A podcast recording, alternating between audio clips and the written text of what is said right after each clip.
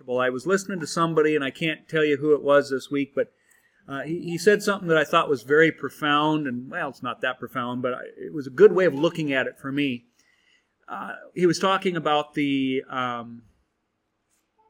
purpose-driven life, all of those kind of things, and that we're always looking. We have so many Christians that are looking for their purpose in life. You know, what's God want me to do, and this and that. And he said it's just kind of a wrong way of thinking, because it isn't about us. He said, you know, if you go to the military and you sign up for the Marines or whatever, and you say to your sergeant, whatever, I don't know what they're called, drill sergeant, whatever, and you say, well, he goes, why are you here? And you say, well, I'm trying to find my purpose in life. After your ears are done ringing, okay, and you stop crying, you're going to realize you have no purpose. The army is your purpose, period. It's the army's purpose. And that's the way it is with Christianity, guys. We're not here for you. We're here for Him. He's already given us His marching orders. All we need to do is be faithful to that. Surrender everything. We die to ourselves. When you go to the army, you're dead. You give up all your rights, you give up all your freedoms, you sign it all away because you now belong to Uncle Sam. Well, we give it all, and we now belong to Yeshua Jesus. That's how it is. And so it shouldn't be about trying to figure out what my purpose is. My purpose is His, period. And I liked how he put that, because we are so, and myself included, so self-centered, selfish, narcissistic about life. You know, I think of Job. You know, are we to take the good that God gives us and not accept the bad? I was talking with somebody this week, doing a little counsel, and that was the thing, is he just doesn't see God working in his life. Why? Well, because when all the problems that we have in life, it doesn't seem like He's there. It's like, oh, He's there. Okay, but and those problems probably are trying to teach us something, and He loves us, but He is not far off. He is there. It's that simple. But anyway, so like I said, Hebrews 10 is where we're going to be today. And if you want to hear other things, you can go to Patreon.com. Again, this is more for people who are listening than you here, but go there /creation instruction. Last time, we've already covered the idea that we are the temple. And that, yes, there will be a third temple that will be built. I do believe that, but I don't believe that's God's plan. God knows that's going to happen. God's going to use that. But we're His temple. And that's the reason He hasn't allowed it to be built for all these years. And now, we were kind of talking last week then, and we were getting into a verse that in chapter 9 that some people use to say that, you know, we can do basically whatever we want, eat whatever we want. You know, there are no rules because it's for us again. Not God. It's what we want, what we desire.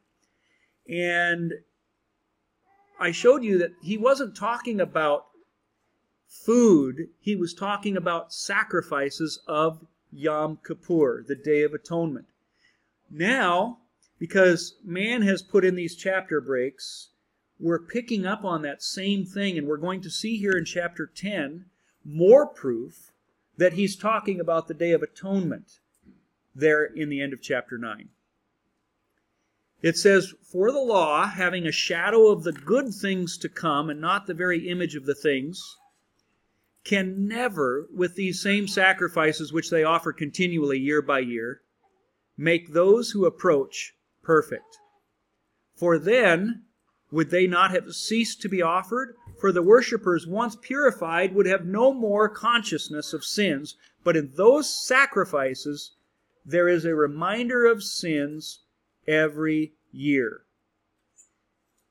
That one little phrase, every year, it may not mean much to us because we don't understand that, but to a Jew, they knew exactly what was being talked about. The sacrifices being talked about are the ones on Yom Kippur because that was a yearly sacrifice. every year, the blood of rams and goats were taken in. And we're going to talk more about that as we go. But don't kid yourself, they wouldn't have missed this, like we can very easily do. But this is a very radical thing for him to be saying. That these priests, for the last centuries, as we've kind of touched on already, have been doing this year after year, and now the author here is coming and saying it wasn't good enough.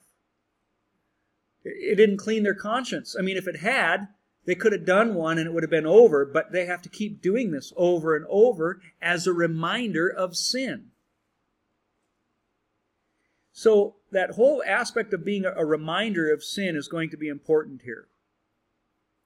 And basically, verse 2 there is proof or to validate the point he's making in verse 1. It can never, with these same sacrifices, offer continually year by year, make you perfect. It can't cleanse you.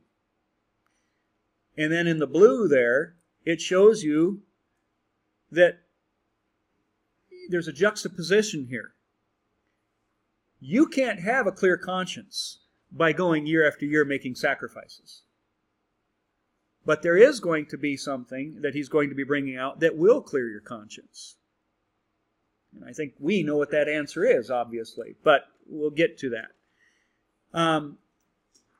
I want to show you here a little bit in the book of Numbers, kind of talking about these sacrifices. We often think of them as a way of getting rid of sin, but we forget the fact that it was also a reminder of sin. Let me show you here in Numbers 5:15. Then the man shall bring his wife to the priest. He shall bring the offering required for her, 1/10 of an ephah of barley meal. He shall pour no oil on it and put no frankincense on it, because it's a grain offering of jealousy, an offering for remembering, for bringing iniquity to remembrance.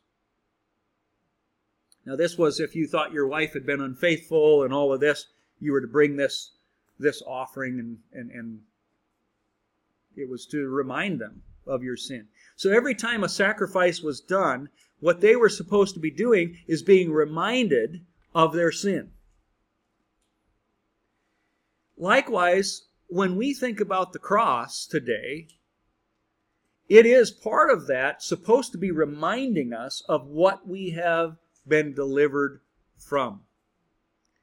That we don't just focus on, now I'm holy, I go live my life the way I am. But we need to look deep within and realize the ugliness of our sin and that we didn't deserve that.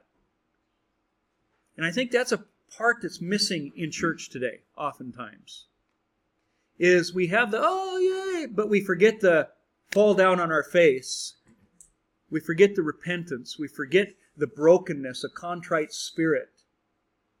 And that's what we need to remember. And so that's part of what, because we're going to connect the sacrifice of Yeshua to this Yom Kippur year after year sacrifice. And he's saying one of them could not cleanse, give you a clear conscience. But the other is going to give you a clear conscience. And it's such a paradox, because you can take that truth way too far one way or way too far the other, make it cheap grace or make it legalism. But the bottom line is the truth is in the middle there, that both are necessary. And we can have a clear conscience. That I said this years ago after I mentioned that book, What God Wishes Christians Knew About Christianity by Bill Gillum before. And one of the things that was in there that I took, and I don't remember if he talked about it specifically there or how it all happened, but bottom line is, he says, I no longer pray the Lord's Prayer the way that I used to. And I remember this as a kid. I'd go to church and I'd pray the Lord's Prayer. Right? Our Father who art in heaven, hallowed be thy name. Thy kingdom come, thy will be done on earth as it is in heaven. Forgive us our trespasses as we forgive those who trespass against us. And I remember thinking that, oh man, God, I hope you do better than that. Forgive me my trespasses as you forgive those, or as I forgive those who trespass against me. Because there have been times I've been pretty bitter with people, and I can hold a grudge, and I remember those sins. And if God's only going to do that good, I'm still in trouble. One of the things that I believe, and again, I've got to be an enigma to some people because I'm called a legalist by some, and then by others, this, you know, I'm so far on the grace period, I don't think they can figure me out. But that's the where truth, I believe, lies. There, I love the law of God, but I also love the grace of God. You see, they go hand in hand. And when Christ came, you have to understand that he was coming under the old covenant. He was under the old covenant in Matthew. He hadn't died on the cross yet, which is why when he goes in Matthew, and Matthew is much deeper than this, but in Matthew chapter 5, we see the Beatitudes, and he says things like this. He said, "Blessed are the peacemakers, for they will be called sons of God." What if you're not a peacemaker, but you're a Christian and you go to church, but you're not a peacemaker? Uh-oh. You see, it's kind of a works-based type of thing to some extent. There's more to it than that, but do you see what I'm saying? Is that you go to Colossians after he dies on the cross and he says this, "We are all sons of God through faith in Christ Jesus." See the difference? Before the cross, better be a peacemaker. After the cross, you better have faith. There's a difference there. And you go and you read through the Beatitudes. I'm telling you something. In the Beatitudes, I love how the church has made this, "Blessed are those, blessed, blessed, blessed." That's what the Beatitudes are. It's this one great big gospel sermon. Go read it. It's the hands, what's that? Sinners in the hands of an angry God. That's what Matthew 5 is. It is dooming you to hell.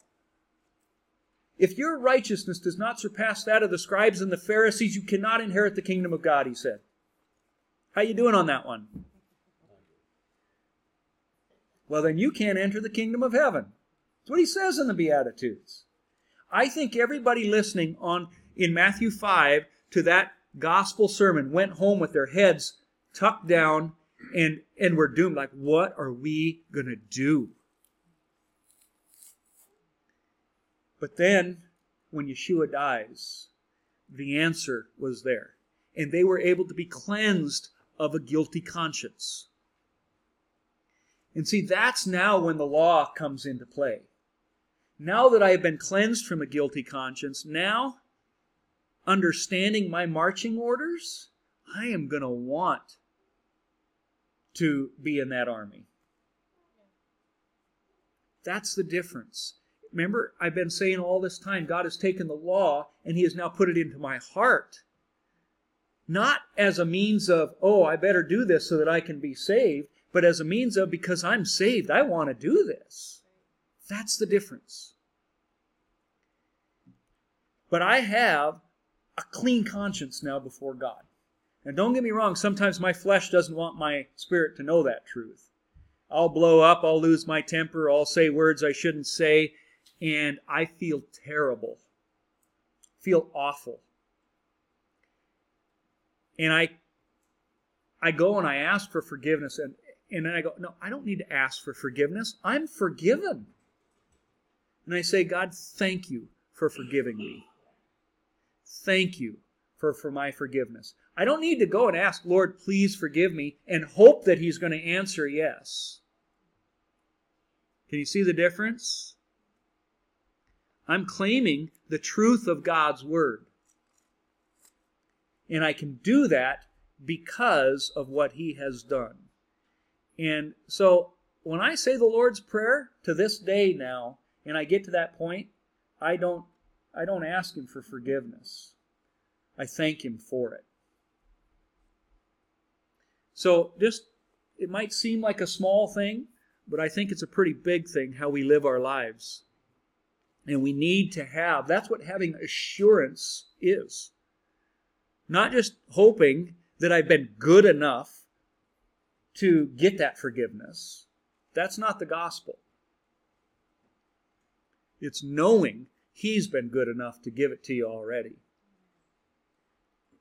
Now, again, I'm speaking to believers when I say that. To those who are living willfully in sin, that message is not for you. Okay? Then you need another message. You still need Matthew 5, and you are doomed unless your righteousness surpasses that of the scribes and the Pharisees. Anyway, verse 4 continues, and it says, it is not possible that the blood of bulls and goats could take away sins. So, keep in mind, exactly. Yeah, because right now there are sacrifices being placed. They may have just come there from this morning, you know, and having made an offering, a sacrifice, hoping that that was going to take away their sins. And now this guy's saying, well, you just did can't take away your sins. But he's going to give you an answer. But Yeshua can, the ultimate sacrifice. He can. And so people who want to live under the law as a means of righteousness, this is the state they're in right there. Now, I live loving the law of God. But there is a difference between being under it and loving it.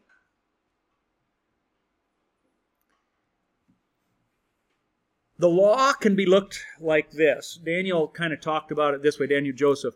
And I love this. I think it's a perfect analogy of what the law is. The law is an EMT, like my son. Okay? His job is not to save people's life. His job is to keep them alive until they can get to the doctor who's supposed to save their life. It's only to keep them alive. Okay, now this is going to kind of unfold a little bit more, but the bottom line is this, is once you get to the hospital, now there's a surgeon who's been trained in different things that now that guy is going to save your life. But my son doesn't have all of the skills that a surgeon has and whatnot, all the knowledge. Okay? So, let me just show you, unwrap this just a little bit more. Galatians 3:19. What purpose then does the law serve? It was added because of transgression. Romans says the same thing. The law was added because of transgressions. So the law was added because of transgression. Now think of that analogy again.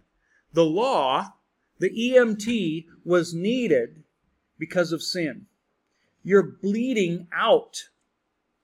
Because of sin, you are dying, you're bleeding out, and there needed to be an emergency. So God says, here, I need to give you this law because it's going to keep you alive until I can get you to the physician, Yeshua. And that's where we are then saved. But the law just kept us alive year after year after year. Christ heals. Amen. I just love that analogy because... It just, the no, Daniel Joseph, I said, yeah. Yeah, no, if I'm ever preaching anything that good, it's not from me, okay? Yeah, well, I said it before, so yeah, so bottom line, though, is it puts that perspective. The law was added because of transgression. I don't know if I really truly grasp that. And it's like, oh, yeah. That's exactly what it was. It's to keep you alive. But I don't want to just be kept alive on life support. I want to be healed. And it goes on, and here's the answer. It was to keep you alive. It was added because of transgression till the seed should come to whom the promise was made. And it was appointed through angels by the hand of a mediator. There it is, the seed, the hint at, hey, this is going to be Yeshua. He's going to unwrap this. Now, a mediator does not mediate for one only, but God is one. Therefore, the law was our tutor to bring us to Christ, that we might be justified by faith. Not by works.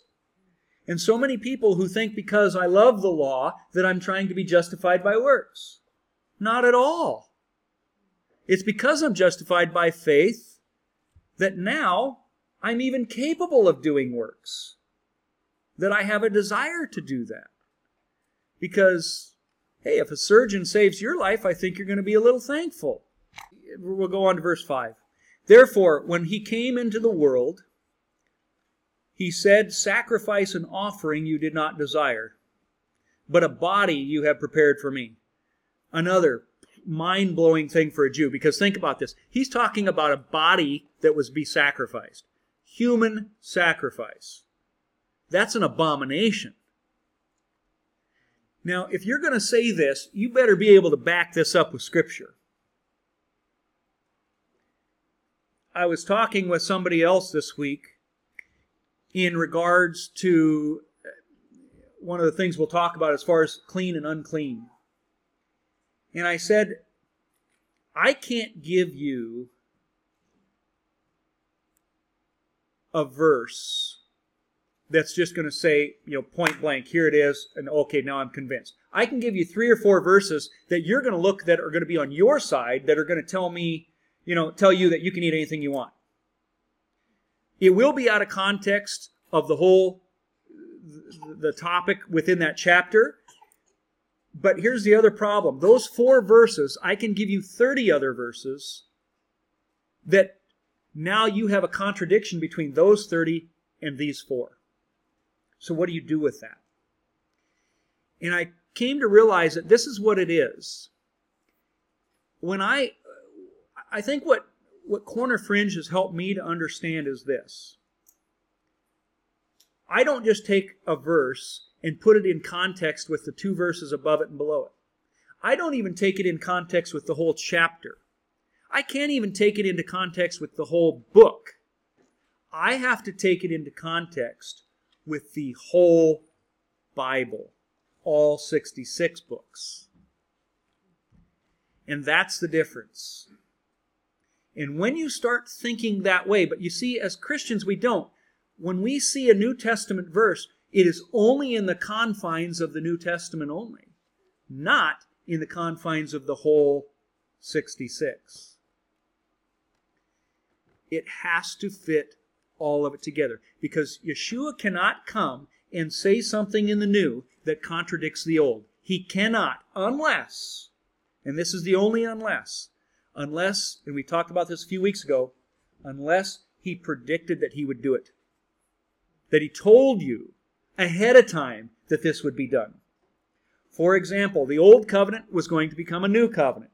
He could not do that unless he had told you, which he did in Jeremiah 31 and many other places, right? Where he says, the day is coming when I will make a new covenant with the house of Judah and with the house of Israel. It will not be like the covenant I made with their forefathers when I took them by the hand to lead them out of Egypt. Okay? This is going to be a new covenant. And he says that he's going to take and write the commandments on our hearts. So he told us that was coming. Likewise here, to say that, hey, a body human sacrifice is acceptable, no, the Torah says that's an abomination. So there's got to be something in the old that's going to explain what could happen in the new to make it okay. Does that make sense? Psalm 40 verse 6 says, sacrifice and offering you did not desire. It's like, what? The whole Jewish religious system seems to be on that. But it says, my ears you have opened. That's not really what it says. The Septuagint, which is the Greek translation of the New Testament. Now, by the way, sometimes when people say the Septuagint, they think I'm, you know, quoting something that's not biblical, or I'm just kind of, you know, cherry-picking what I want out. No. Do you know that in the New Testament, 1 out of every 2 verses that are quoted from the Old Testament, which, as you've seen as we're going through Hebrews, there's hundreds and hundreds of verses that are quoted probably in this book alone. You don't even realize he's quoting the Old Testament, but you go back, oh yeah, this is what Jeremiah said, this is what Ezekiel said, whatever. 1 out of every 2 is quoted from the Septuagint. So this is something that Jesus quotes many times. This is the Bible. It's only the Greek translation of the Hebrew Bible. That's all the Septuagint is. And you go to the Septuagint and you see this. It says, sacrifice and offering you would not have, but a body you have prepared for me. Now, believe me, because most people in that day was using the Septuagint, when the author of Hebrews was writing this, they knew what he was saying. A body you have prepared for me. Because he's quoting the Septuagint here. And this is the other thing that just blows my mind, is how can we say that Yeshua is getting rid of the Old Testament when the entire New Testament is quoting it to prove its point? That's what I mean by taking the 66 books together. You can't have the entire New Testament constantly quoting the Torah and say, well, that was old, that was, before Christ. Well, then how come is Christ doing it, using it, and after Christ, all of his apostles, all of his disciples, quoting it as if it is gospel truth? You just can't. It's one book. Sacrifice and offering you did not desire. That word desire is a very important word. It's hafetz. Now, in the New Testament here, in the Greek, it is the exact same word here. When it says you did not hafetz sacrifice and offering. What did he desire? You go to Isaiah 53, a Messianic chapter. It says, yet it hafetz the Lord. It pleased him. It was his desire to bruise him, Yeshua. He has put him to grief when you make his soul an offering for sin. He shall see his seed, he shall prolong his days, and the pleasure of the Lord shall prosper in his hand. So, what did God desire? He desired to give his son. He desired to prepare a body. That's what Hebrews 5 is saying. But a body you have prepared for me. Hosea 6:6. For I desire, that same word, hafetz, mercy and not sacrifice, and knowledge of God more than burnt offerings. Well, what is Jesus? What is Yeshua? He is mercy. He is God's mercy to us. That is the whole picture of the sacrifice of the mercy seat, was where the blood was poured. Yeshua is our mercy. And so we can see this hint that what God did desire was he was going to prepare a body. It desired, for God so loved the world, because he had such a love for you that it pleased him to send his one and only son to die on the cross for you. So, in verse 6, in burnt offerings and sacrifices for sin you had no pleasure. Then I said, behold, I have come, in the volume of the book it is written of me, to do your will, O God. He's quoting Psalm 40 here. And remember, Jesus told the disciples, he said, or really the Pharisees, he said, you think that by reading the scriptures that you obtain eternal life, but you don't realize that these are the scriptures that testify about me. That's what this is saying. Behold, I have come, in the volume of the book it is written of me. The whole point of Torah and all the Old Testament is Yeshua. I've said it before, but on the road to Emmaus, they didn't have the New Testament. All they had was the Old. So do you really mean that when Yeshua came, he was trying to say, okay, well, I'm going to die on the cross now. You guys, go, you figure out what you're supposed to obey and what you're not supposed to obey in the Old Testament. Really? No. But this is what some people are saying. Well, God got rid of this. And so when the Bible says law in the New Testament, he's talking about the Ten Commandments. That's not what it says. It says Torah. That's the first 5 books. So law isn't just the 10 commandments. Yes, there are times it'll say laws, commands, and decrees. But even in the New Testament. So all of this is about Yeshua. And the author of Hebrews is trying to point this out and saying, listen, guys, you know these verses. Who's this me? You guys know it's God. The Jews know that it's talking about God. So who is this? Well, it's the Messiah. Well, who do you think Yeshua is? He's the Messiah. That's what he's trying to get across to these people. Verse 8. Previously saying, sacrifice and offering, burnt offerings and offerings for sin you did not desire, nor had pleasure in them. Okay, so he's, again, quoting the Old Testament for them, saying, see guys, this is what I'm saying. Think about this. Which are offered according to the law. Then he said, behold, I have come to do your will, O God. Continuing to quote the Old Testament. He takes away the first, and then he may establish the second. By that will we have been sanctified through the offering of the body of Jesus Christ once for all. So, kind of an interesting word here is that he takes away the first. In the Greek there, that word is kills. He kills the first, that he may establish the second. A few weeks ago, we were talking about the covenant, where it's a new covenant, not a renewed, a new covenant. He killed the old. Now, that doesn't mean that he still doesn't use the same law, but he killed the old. What did he kill of it? The condemnation. You better be glad that he killed that part of it, so that he could make it new, but he didn't give us new rules. He just explained what that was for to begin with. And we, a few weeks ago, well, maybe we didn't. I'm thinking my Galatians one that I was teaching. Galatians is great about that, teaching that when Christ says, you know, to basically love your neighbor as yourself, love God, that's fulfilling the law. Well, that's what the law in the Old Testament was all about, loving your neighbor. And we can give you verses that show that. But it wasn't about salvation. It never could be. It was never the physician. Not even in the Old.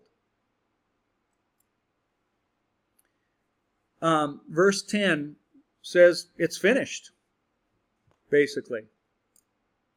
By that will we have been sanctified through the offering of the body of Jesus Christ. He's been leading them up to this. He says, you know, a body you have prepared. What is he telling? Let me show you. It's Yeshua. You guys all know he died on a cross. You all know that he resurrected. I'm using the Old Testament to show you what you guys know. That's what's going on.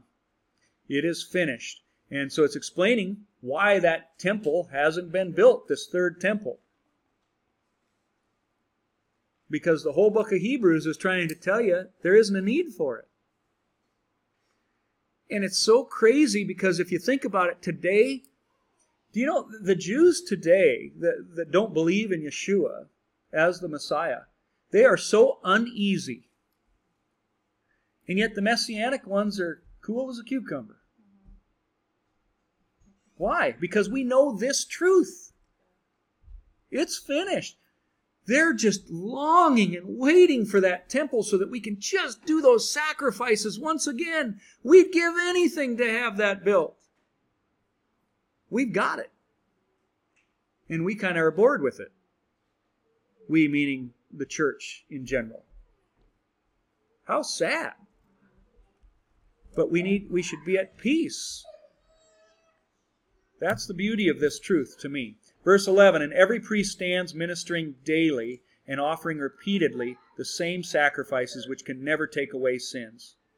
But this man, Yeshua, after he had offered one sacrifice for sins forever, sat down at the right hand of God.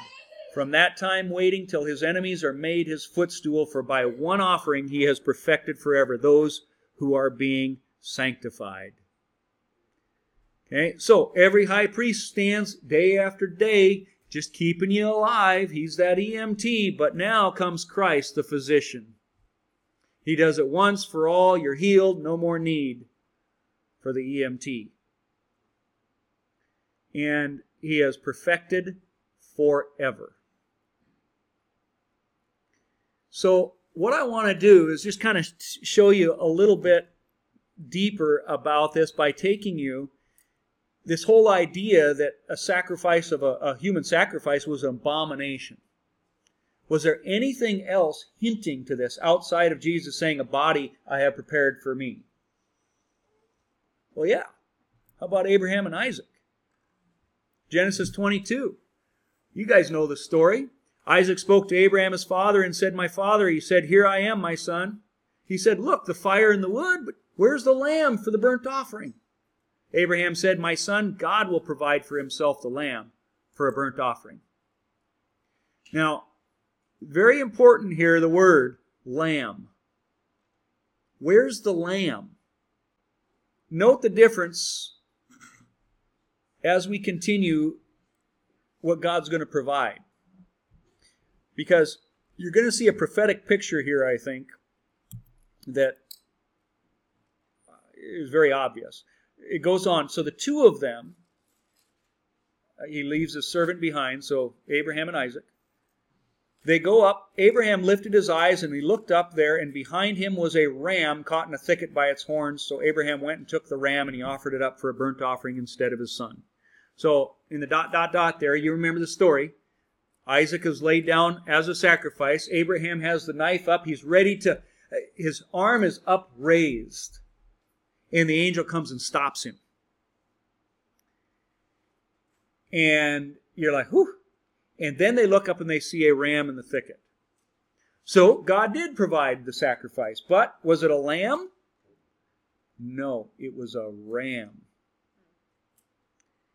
And this is a prophetic picture because what is offered in the sacrifices in the temple time and time and time again?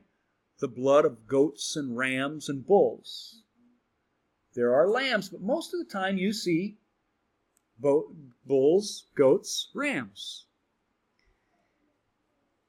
But God was going to provide a lamb. But this first time around, he's only providing a ram, an EMT.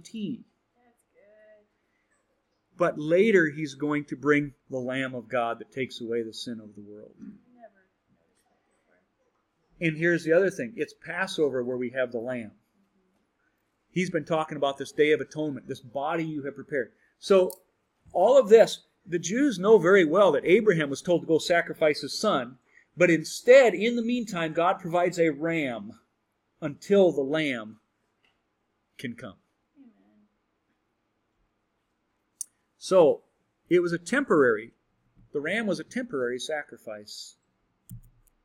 Verse 14, Abraham called the name of the place, the Lord will provide. And by the way, if you've ever studied this, the mountain that this is happening on is probably the very place that Yeshua was crucified. Not just the mountain, but probably the very place. Archaeology has some interesting things that would point to that. I can't guarantee it, but the way God works, I kind of believe it's probably the case.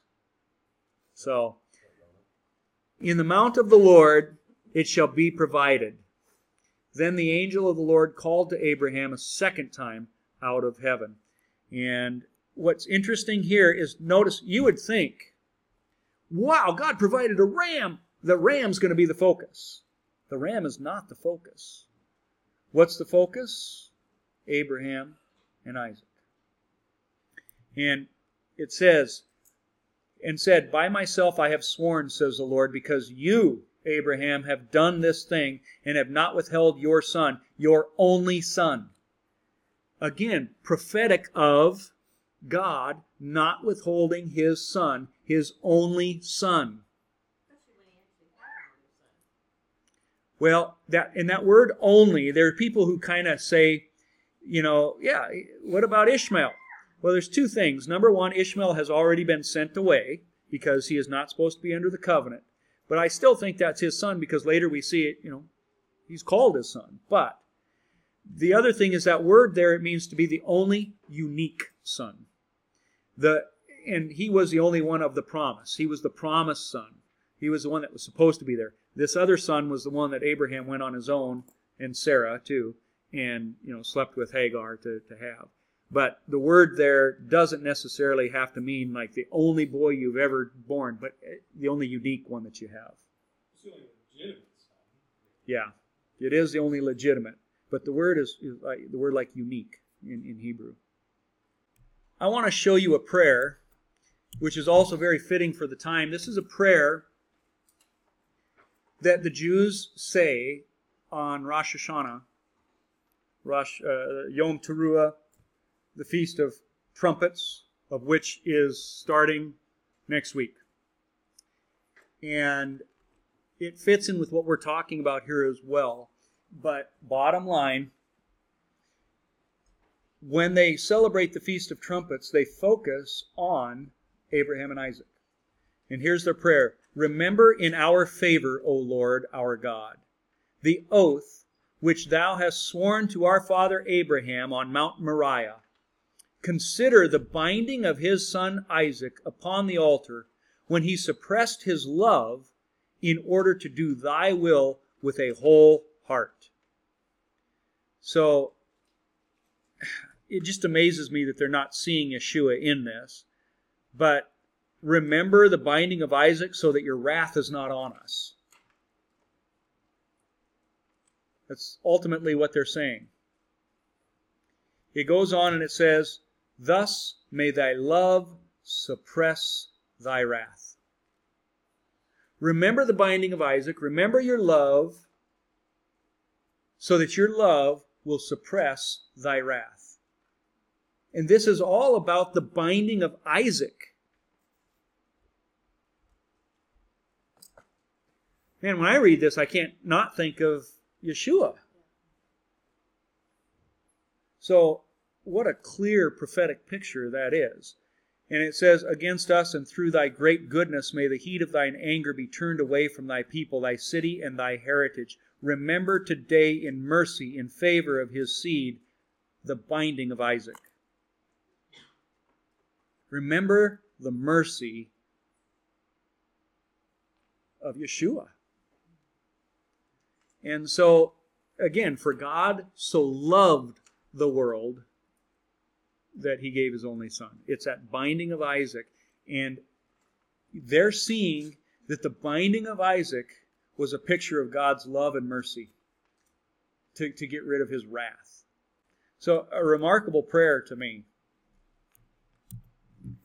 Verse 15, but the Holy Spirit also witnesses to us, for after he had said before, this is the covenant that I will make with them after those days, says the Lord, I will put my laws in their hearts, and in their minds I will write them.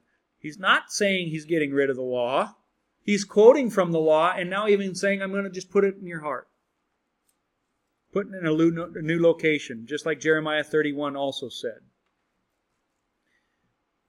where he said he would remember your sins no more. Hebrews 10:17, he adds, their sins and their lawless deeds I will remember no more. Now, where there is remission of these, there is no longer an offering for sin. So he's kind of come full circle, where these priests have to year after year after year, as a reminder of their sin, he's now saying, because of this sacrifice, this body that God has prepared, there is no more a remembrance of sin. So the circle is complete. Verse 18, now where there is a remission of these sins, there's no longer an offering for sin. Okay? If your sins are not remembered anymore, you don't need to make sacrifices anymore. Again, for anybody in that period, whoa, wait a minute. What are they doing then?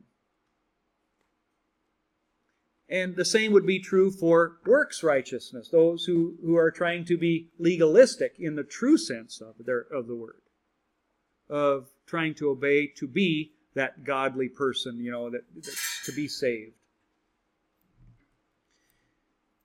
So one thing that needs to be talked about, it is so clear that Yeshua is saying that there is no more sacrifice.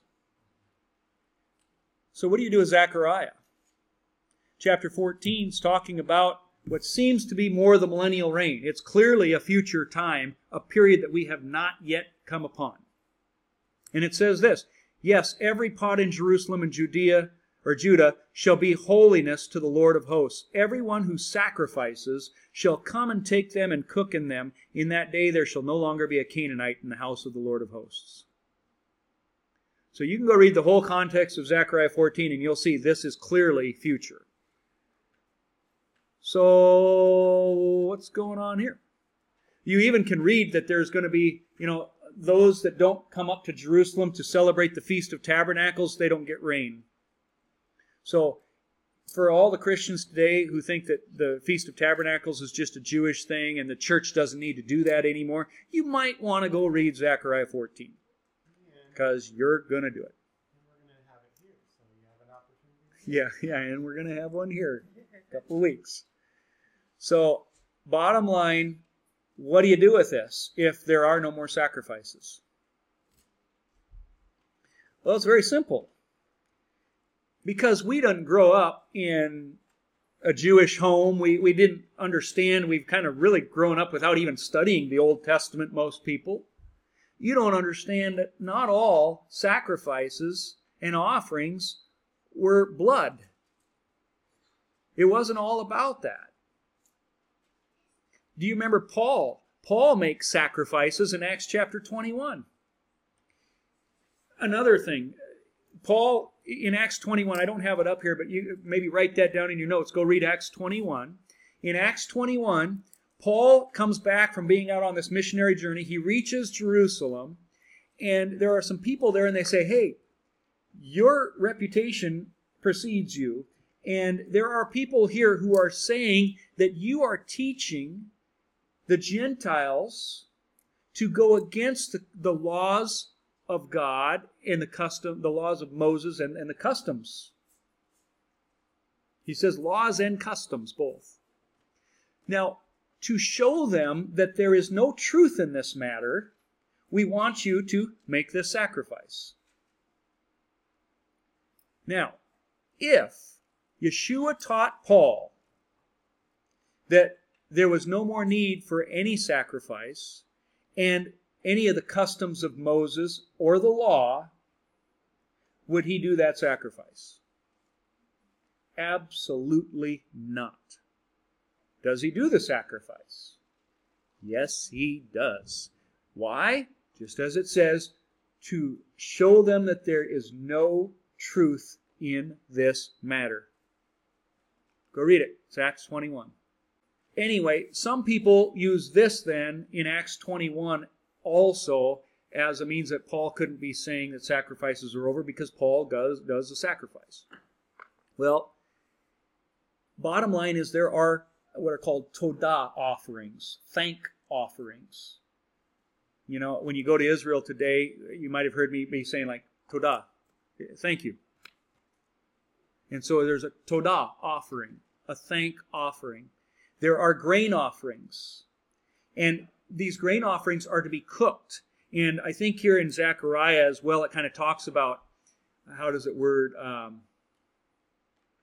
think it says cooked in Zechariah. And people think, well, you obviously cook meat. No, well, the word could mean bake, broil, boil. And so some of these grain offerings, that's what they would do. So I believe that there will be sacrifices in Zechariah 14, but they will not be animal sacrifices. They will be thank offerings. They are going to be grain offerings, but not animal ones. Now, I'm not the only one saying this. Jews say this. Some of the Jews, there's a very famous rabbi, Rabbi Cook, highly respected. And he believes that there will not be any animal sacrifices in the Messianic era. Why? Well, let me show you what he says. that at that time human conduct will have advanced to such a high standard that there will be no longer a need for animal sacrifice to atone for sins. Only non-animal sacrifices, grains for example, to express gratitude for God would remain. This is a Jew saying this. One that doesn't even believe in Yeshua, but he's saying, we're going to advance to a point of perfection. There will be no need for sin offerings. Well, he's right. It's just because of Yeshua.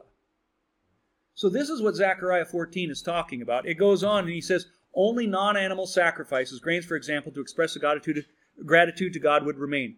There is a midrash, again a rabbinic teaching, commentary on Scripture, on Jewish values and tradition that states, in the Messianic era, all offerings will cease except the thanksgiving offering, which will continue forever.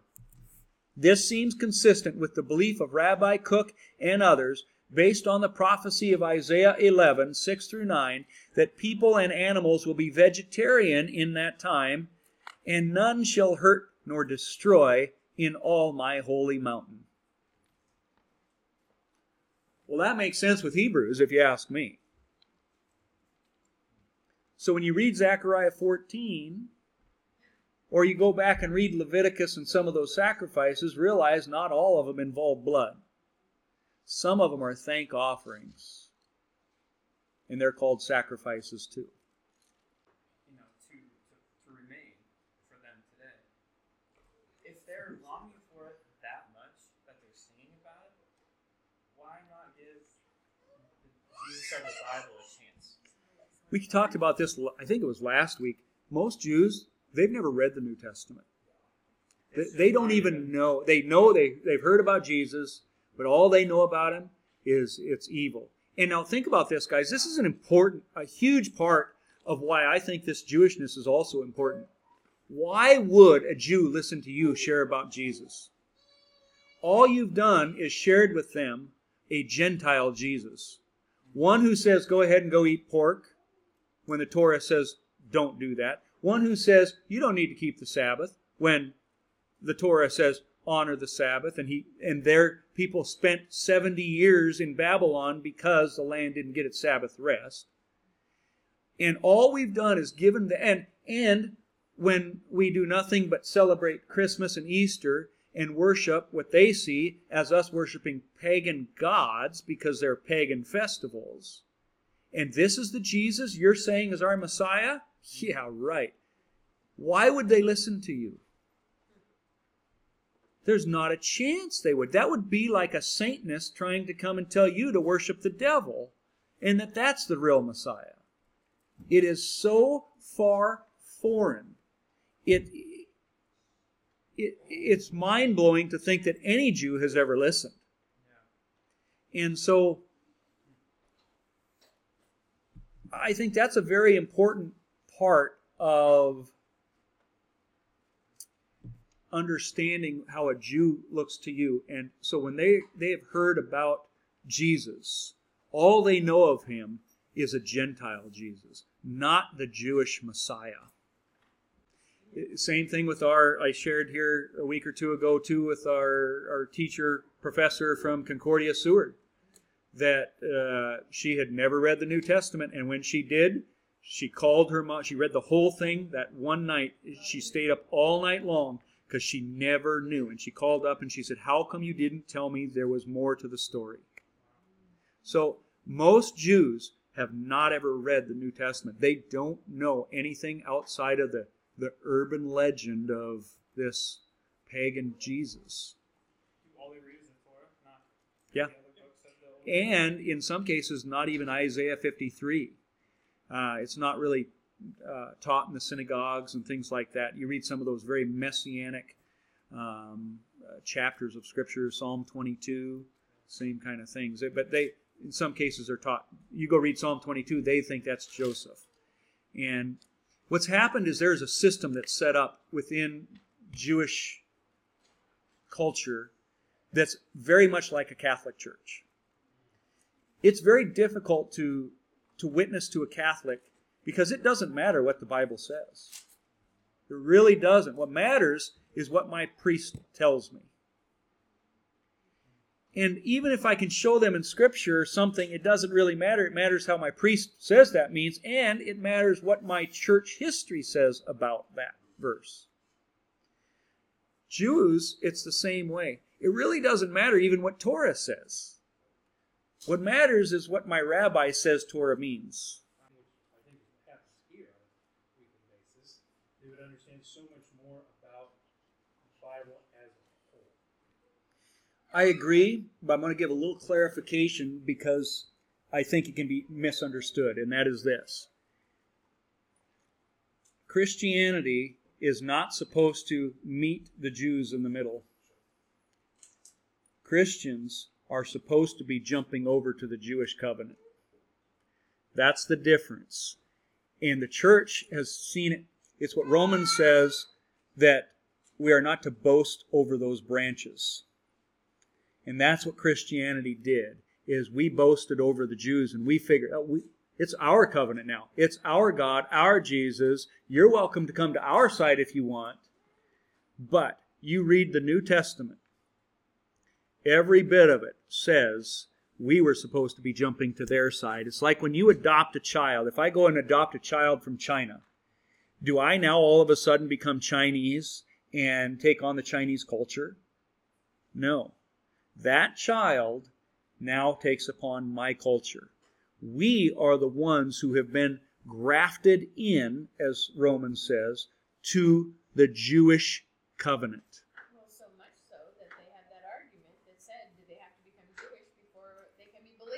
Yep. This came from us. They have to become us before they can believe. Romans even says salvation is of the Jews.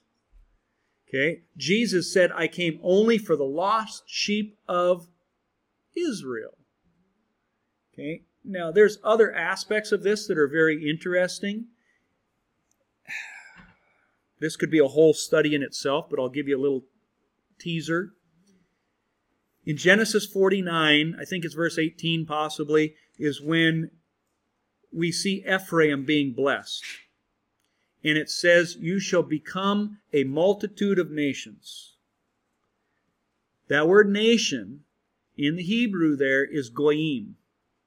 That is the word for Gentiles. It literally says in Genesis, if I'm right, 49 verse 18, you shall become a multitude of Gentiles. So, you look at your history from the Bible, we see that we have 12 tribes of Israel all united as one under King David, King Saul, King David, and then King Solomon. Solomon dies and his son Rehoboam becomes king. And there is a split, and 10 tribes went over here and 2 tribes remained. The tribe of Benjamin and the tribe of Judah stayed with Rehoboam. The other 10 tribes went over here. They became known as Israel. These two became known as Judah. So when you're reading your scriptures and it makes a distinction between Judah and Israel, that's important. Then we see that these 10 tribes, they're called the northern tribes of Israel. These are called the southern tribes of Judah. These kings over here, I'm just curious, I shouldn't even do this, but do you remember how many kings, anybody? Something about a heat Jimmy. Yeah, okay. Yeah. That's the problem. Yeah, it's been a while. 1920-08, a heat Jimmy. Hi, Ms. JJ. Anyway, they have a little ditty. Yeah. I teach them hand signals that go through the Bible. Creation, fall, flood, people scatter 4,000 years ago. God calls Abraham. Abraham has Ishmael and Isaac. Isaac has Esau and Jacob. Jacob has Joseph. Joseph goes to Egypt. Israel goes to Egypt. 400 years of bondage. God calls Moses. Moses says, let my people go. Pharaoh says, no. So they cross the Red Sea, go to Mount Sinai, receive the Ten Commandments. Basically, that's what it does. Well, I know that my wife taught it to some of the kids. But I saw it somewhere else. And I have it on a DVD called 2-Minute Bible. But bottom line is this. When you get to the part of Israel, there's north, south. So everything on your right hand is for the northern kingdom. North. Everything here is a south. North, south, Israel. North is called Israel. Judah. South is called Judah. 19, 10. There were 19 and 20. There were 19 kings for the tribes of Israel. 20 for the tribes of Judah. Zero of those 19 kings followed God. 8 of the 20 followed God. And so Amos, Hosea, Ezekiel, they were the prophets. So that, they were the prophets that prophesied to Israel, and then the prophets that prophesied to Judah. But anyway, the point being is this, is when they were split, that forever changed everything. And so there are those today who will believe that if you are even interested in this Jewish stuff today and have started to follow it, you are of those lost tribes, because Jesus said, I've only come for the lost tribes of Israel. Because we have prophecies all over in the Old Testament. If you do a word search for gather, you will see that God, there must be 50 verses in the Old Testament telling you that in the end times He's going to gather those 12 tribes together again. He's going to take the stick of Ephraim and the stick of Judah, and He's going to put those two sticks in His hand, and they become one in His hand. Okay? We have all of those kind of things that prophesy that in the end times, God's going to gather the scattered tribes of Israel, because what happened to them? Well, these 10, because 0 of those 19 kings followed God, He brought the Assyrians in. The Assyrians came and captured them and scattered them throughout the world, assimilated them into their culture, and they lost their identity. These two were taken captive to Babylon for 70 years and allowed to come back. So, when Yeshua comes, most of the Israelites were all from the tribe of Judah and Benjamin. I always thought that gathering the Jews. I mean, I didn't know. All 12 tribes are going to come back. Now, here's where I disagree with the idea that you have to be from one of those tribes. A couple of reasons. First of all, when the Assyrians came, some of these people did jump ship and they came over to Judah. We see that, it mentions that in Scripture, which is also why we see Anna, who I think it says was from the tribe of Asher, in the New Testament. So it's not cut and dry. But there's no question that these 10 tribes were lost. And God is calling them back. But the second reason why I don't think that you have to be one of those 12 tribes if you are into this kind of thing is because Rahab, she was an outright full Gentile. But what does the Scripture say? In Exodus it says that if any foreigner will come and celebrate the Passover, okay, and basically join you, consider them native-born Israel. So Gentiles, true blue Gentiles, can become Israel. And so this is a long way of getting around, but what I'm saying is that we go to them. We're not meeting in the middle. Yeah. Zechariah 8:23 says, "This is what the Lord Almighty says: In those days, 10 people from all languages and nations will take firm hold of one Jew by the hem of his robe and say, 'Let us go with you, because we have heard that God is with you.'" Some of you maybe heard me speak about that at the River Church, and I love that verse. That's one of my favorite ones, and with the tzitzit, but again, that's about end times. In the end times, in the last days, 10 Gentiles are going to grab hold of one Jew by the hem of his robe and say, "Take us with you. For we have heard God is with you." Yeah. Well, I think what it's meaning is this, is I do think it's meaning, yes, they're grabbing on to the hem of Yeshua. But what is the hem? The hem is the tzitzit. That's what that is there in that verse. And the tzitzit is that thing, the tassel that they would wear. And the book of Numbers tells us that is the commandments of God. to remember the commandments of God. So what that is saying is that in the end times, Gentiles are going to grab onto the commandments of God, which, by the way, I believe is Yeshua. He is the Word, the law, He's all of it. And they're going to say, take us with you. They're going to understand we have been living under cheap grace. We have made our own covenant. We have abandoned the Jewish covenant. We've made our own church, made our own rules, and we're done. We're jumping ship, and we're going to grab on to Yeshua. That's what I see Zechariah 8:23 saying. All right, well, let's close in prayer. We're not going to get to those other verses that I said we possibly would get to, but I kind of thought it was a long shot, but what's that? Yeah, I know. Yeah. There's so many good things. I mean, as you can, we could spend a week on one of these verses, but anyway. Heavenly Father, you are so good, and your word is just sweeter than honey. May we just desire it more than whatever candy we desire, Father, that it would just be so such a power to it that we would just want it, that we would dream about it. Lord, we've had so many distractions. The TV and the Facebook and the entertainment, all of these things that we just chase after, they leave us empty. Only your word can fulfill. Only your word can heal and just change us. So may we just continue to dive in. May you reveal yourself more and more. May your Spirit just fill us. May your Spirit just guide us in every way, shape, and form. And may we just feel the presence of your word, the presence of your Spirit, and continue to just lead us into the path of truth. We pray this in the name of Yeshua. Amen.